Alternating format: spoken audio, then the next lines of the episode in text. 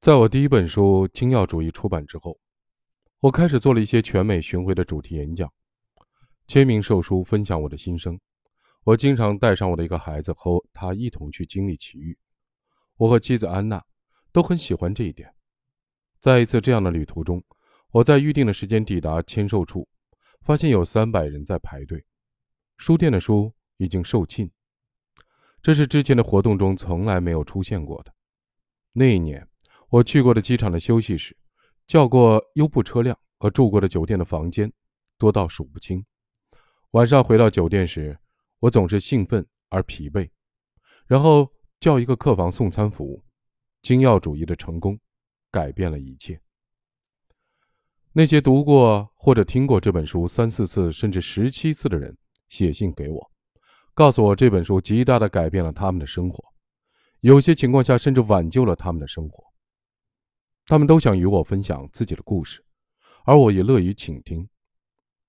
我想在这些渴望成为精要主义者的人面前演讲，想回复每一封读者发出的邮件，想给每一个让我在书上签名的人留下个性化的留言，想亲切诚恳地倾听每个想分享其精要主义体验的人的故事。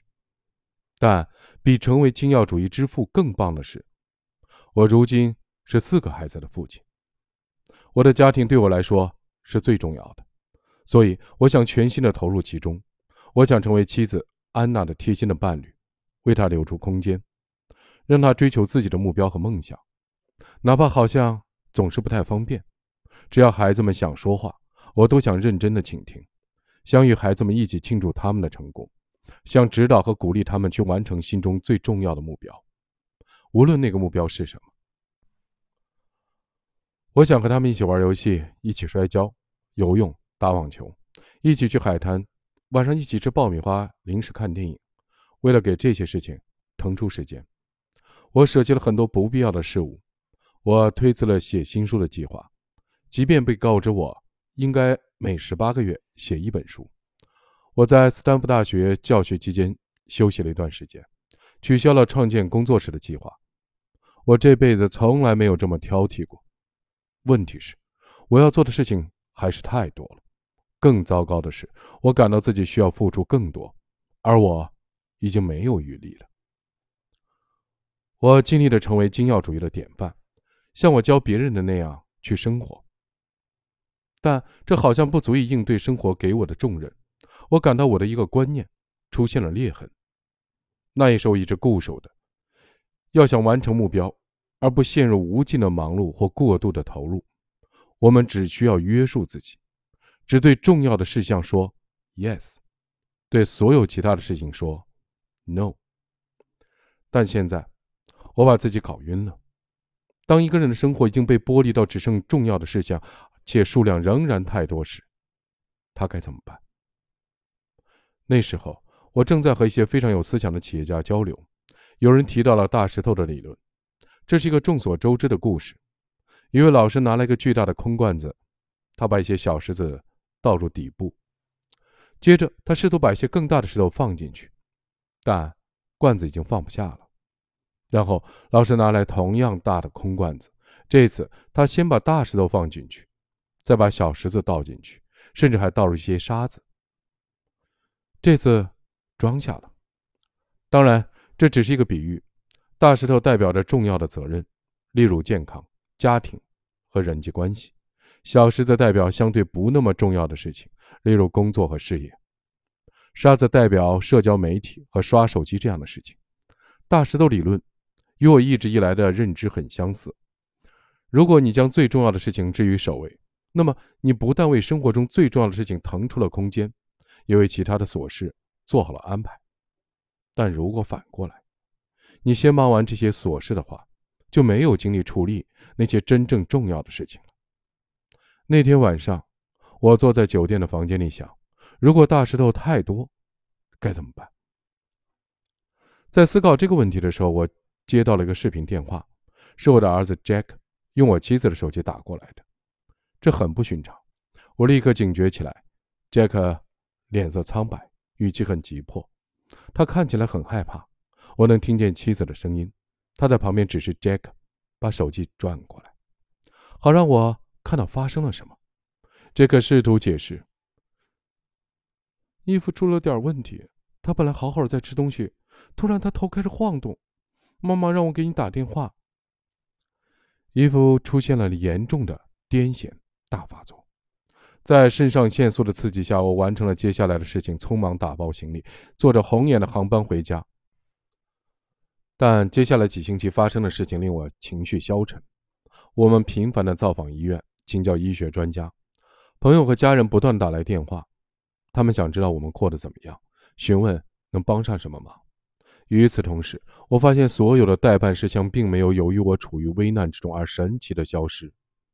我仍然需要重新的安排主题演讲的时间，需要取消航班，需要重复重要的邮件。压迫感袭来，我开始超负荷的运转，有时候这几乎令我窒息，令我崩溃投降。这种感觉持续了好几个星期，最终我意识到目前的局面，我透支了。我写了一本书来告诉人们如何成为一名精要主义者，自己却不堪重负，顾此失彼。我发自内心想要成为一名完美的精要主义者，但我没有冗余的事项可以舍弃，所有的事项都很重要。最后我对安娜说，我不行了。对此我的结论是，我做的所有的事情都是正确的，都有着正当的理由，但是我做事的方法不对。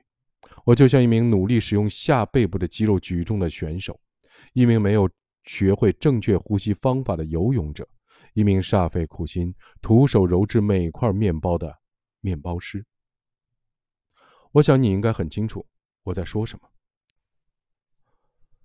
你对自己的工作保持高度的投入，但这令你自己处于透支的边缘。你竭尽全力，但仍然感觉做得不够，重要的事项多到超出了日程的安排。你想做更多的事情，却没有余力。你在重要的事情上取得了进展，却由于过度的劳累而无法从成功中获得任何的快乐。我猜你一定能体会到这种感觉。对于付出了这么多的你，我要说，还有另一条路。不是所有的事情都一定要那么艰难的去完成，不是要我们筋疲力尽事情才能取得进展。我们做出贡献，也不必以身心健康为代价。当重要的事情变得难以处理时，你要么放弃他们，要么寻找一种更简单的处理方法。精要主义这本书帮助我们做正确的事情，轻松主义这本书帮助我们用正确的方式去做。自从写了精要主义之后，我获得了与成千上万人交谈的难得的机会，谈论他们在追求真正有意义的生活时所面对的挑战。有些交谈是面对面，有些是通过社交媒体，还有一些是在我的博客上。这是一场多年的聆听之旅，有那么多人无助地与我分享他们面对的重要事项时遇到的困难，这是我一生中从未有过的机会。我所了解到的是，大家都想做好重要的事情。我们想减肥，想为房子或退休攒钱，想在事业上获得成就感，想与一起工作和生活的人们建立更亲密的关系。这一切难以实现的原因并不在于我们缺乏动机，因为如果只要有动机就可以的话，那么我们早已达到了理想的体重，能够量入为出，拥有了理想的工作，享受着与最重要的人亲密而有意义的关系。事实是，仅有动机这不够，因为时间和精力是一种有限的资源。为了在重要的事项上真正的取得进展，我们需要一种全新的方式应对工作和生活。我们可以把这些重要的事情变得容易，获得更好的结果，而不是一味的加倍努力。对一些人来说，减少努力的理念会令人感觉不舒服，这会令他们有偷懒的感觉，令他们担心落后于人，或是为没有多走1英里而内疚。一定要摆脱这种心态，即认为做困难的事情本身具有内在价值。不仅迷信困难，还怀疑所有做起来容易的事情。轻松的实现目标并不代表一个人没有上进心，它是聪明的体现，是一种让人得以从艰辛和懒惰中解脱的替代品。它让我们既能保持清醒，又能得到我们想要的一切。如果关键的事情做起来更容易，重要的事情做来更轻松，你的生活会发生什么样的改变呢？如果你一直拖延的重要的事情变得令人乐在其中，而无意的琐事对你完全失去了吸引力呢？这样的转变对我们大有裨益，甚至会颠覆我们的生活。这就是这本书的价值主张。他主张一种全新的工作和生活方式，这种生活方式能让人们轻松地获得更多的成就，让人们无需过度的努力就能获得理想的结果。